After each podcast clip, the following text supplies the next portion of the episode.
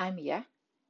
Her kommer der endnu en podcast til vores integrationsforløb.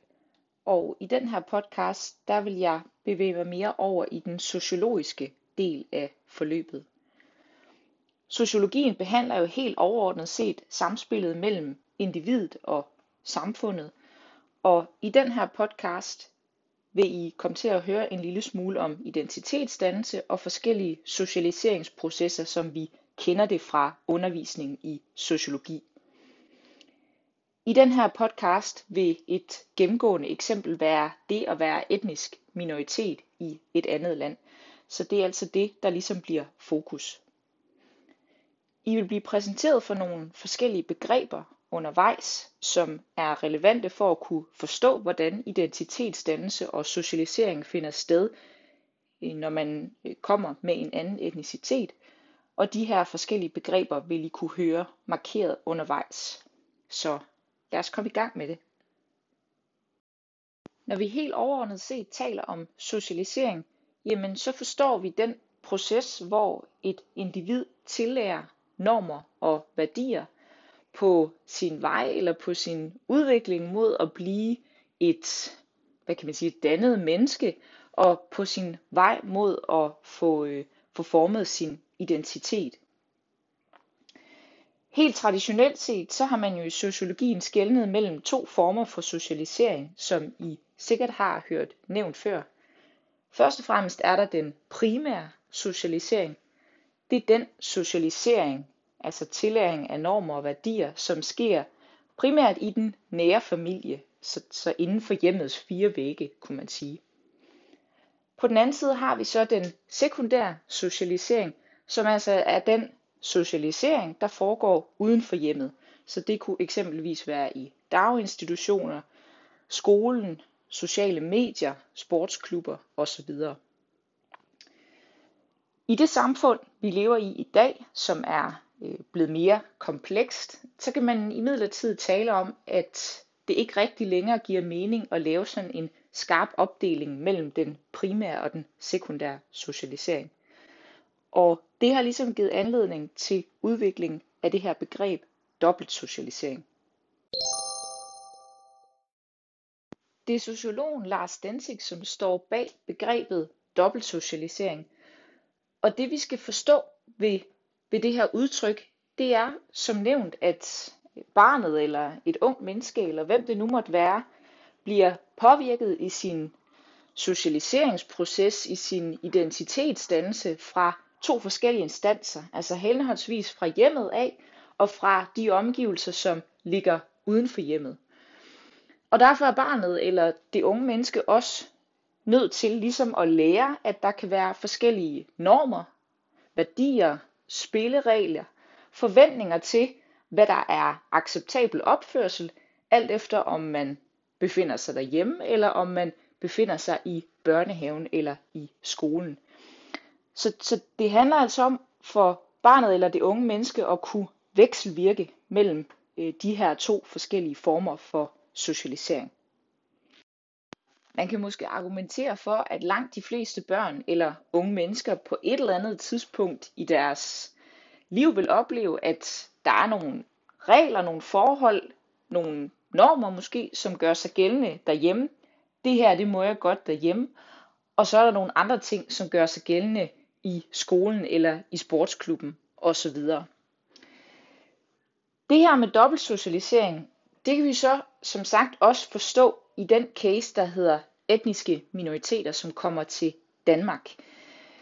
Og her kan det være interessant, fordi børn af etniske minoriteter måske indimellem kan opleve nogle konflikter mellem, hvad der er traditioner, normer og værdier i hjemmet, og hvad er det så, man socialiseres med, når man kommer i skole eller i daginstitution, hvad det nu måtte være, hvor der hersker nogle andre normer og værdier.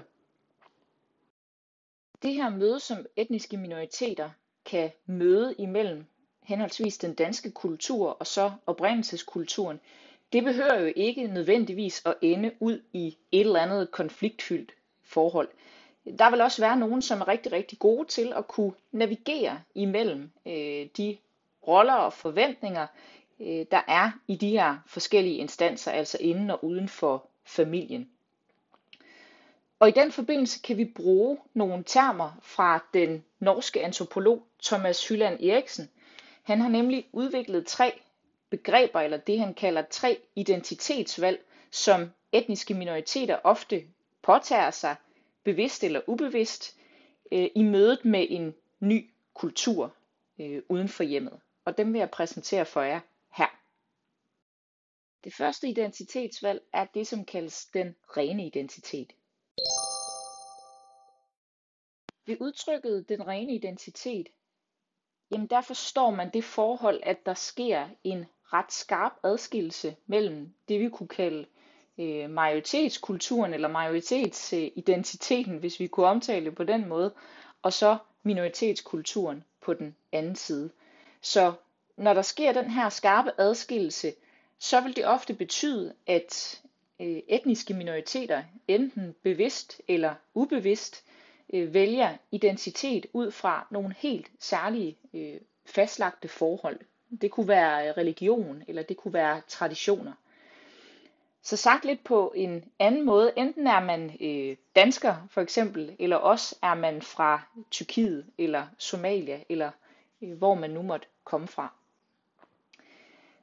Det her øh, identitetsvalg vil nogen måske fremhæve kan, kan give øh, anledning til nogle eventuelle konflikter mellem to forskellige kulturer. Det kan for nogen også øh, være en, en måde at skabe orden og forudsigelighed på, fordi der er nogle klare øh, normer og rammer og regler for, hvad øh, der er acceptabel adfærd eksempelvis.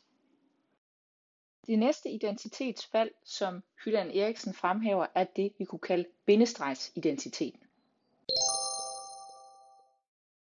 Hvis en etnisk minoritet, bevidst eller ubevidst, påtager sig den her bindestregsidentitet, jamen så vil personen forsøge at veksle mellem de påvirkninger, som kommer henholdsvis fra den kultur og de traditioner, der er i hjemmet, og så den kultur og de traditioner, som følger af, af omgivelserne eksempelvis.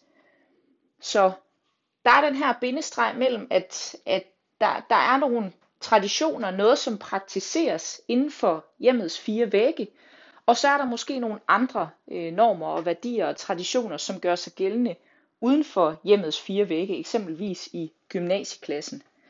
Så i bindestregsidentiteten skal vi forstå, at der ligger en skarp adskillelse mellem øh, to kulturer. Altså der, der er noget, der bliver praktiseret hjemme, og der er noget, som bliver praktiseret øh, uden for hjemmet. Sidste identitetsvalg, vi skal have fat i, det er den kreolske identitet. Ved den kreolske identitet, der skal vi forstå det forhold, at den etniske minoritet simpelthen nærmest opretter en, en form for ny identitet med øh, værdier og normer fra begge kulturer, som kan integreres, og som kan integreres på en måde, hvor man både lever det her liv i øh, privaten, så at sige, og i offentligheden. Så et eksempel kunne være en muslim, som praktiserer sin religion, men samtidig spiser svinekød. Så kunne man måske godt øh, fristes til at tænke, jamen hvad er så egentlig forskellen på bindestregsidentiteten og den kreolske identitet? Og her skal man forstå det øh, faktum, at bindestregsidentiteten stadig arbejder med den her adskillelse af, hvad er det, man praktiserer derhjemme, og hvad er det, man praktiserer øh, offentligt. Og den kreolske identitet på den anden side samblander værdier og normer, som altså både efterleves øh, i det private og i det offentlige.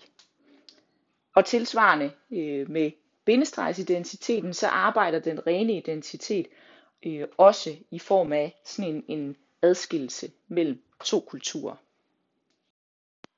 Her til sidst vil jeg bare lige kort opsummere, hvad vi har været omkring i podcasten. Så vi startede med at tale om dobbeltsocialisering som det her forhold, at vi både modtager nogle påvirkninger inden for hjemmet og uden for hjemmet. Og her må individet altså lære at vækste mellem, hvad er det for nogle forventninger, der er til min adfærd, når jeg er i skolen eksempelvis, og hvad er det for nogle forventninger og normer, der er i forhold til adfærd, når jeg er derhjemme. Som bekendt behøver det her jo ikke at være de samme forventninger. Øh, det kunne være, at øh, derhjemme, jamen der åbner man bare munden, når man vil sige noget, men i skolen er der en forventning om, at man rækker hånden op, inden man vil have ordet. Det her med dobbeltsocialisering kunne være øh, særligt interessant at forstå i konteksten af etniske minoriteter, hvor flere måske vil opleve, at der øh, er nogle forhold eller nogle traditioner i hjemmet, som gør sig gældende, og som ikke behøver at konflikte, men, men måske i hvert fald kan være et udtryk for nogle andre traditioner end dem, som de møder øh, i en anden kontekst. Det kunne være eksempelvis gymnasieklassen. Det andet, som vi har snakket om her i podcasten, det er de her øh, tre forskellige identitetsvalg, som Hyland Eriksen peger på, at etniske minoriteter gør bevidst eller ubevidst brug af. Så først og fremmest var der den rene identitet, og det var den her opfattelse, som var knyttet meget til en bestemt identitet. Altså eksempelvis enten er man dansker, eller også er man fra Pakistan med det, der nu medfølger af kultur og normer og værdier. Så var der på den anden side øh, bindestregsidentiteten, og det var det her identitetsvalg, som stadig opererer med en adskillelse af to forskellige kulturer. Så der er nogle traditioner, som efterleves i hjemmet, og så er der nogle andre traditioner, som efterleves, når man eksempelvis er i gymnasieklassen. Den sidste identitet, vi var omkring, det var den kreolske identitet, og det var altså den her identitet, som forsøger at jamen, skabe en ny form for identitet faktisk i virkeligheden, øh, hvor man arbejder med nogle nye normer og værdier, som altså både praktiseres i det, det private og i det offentlige.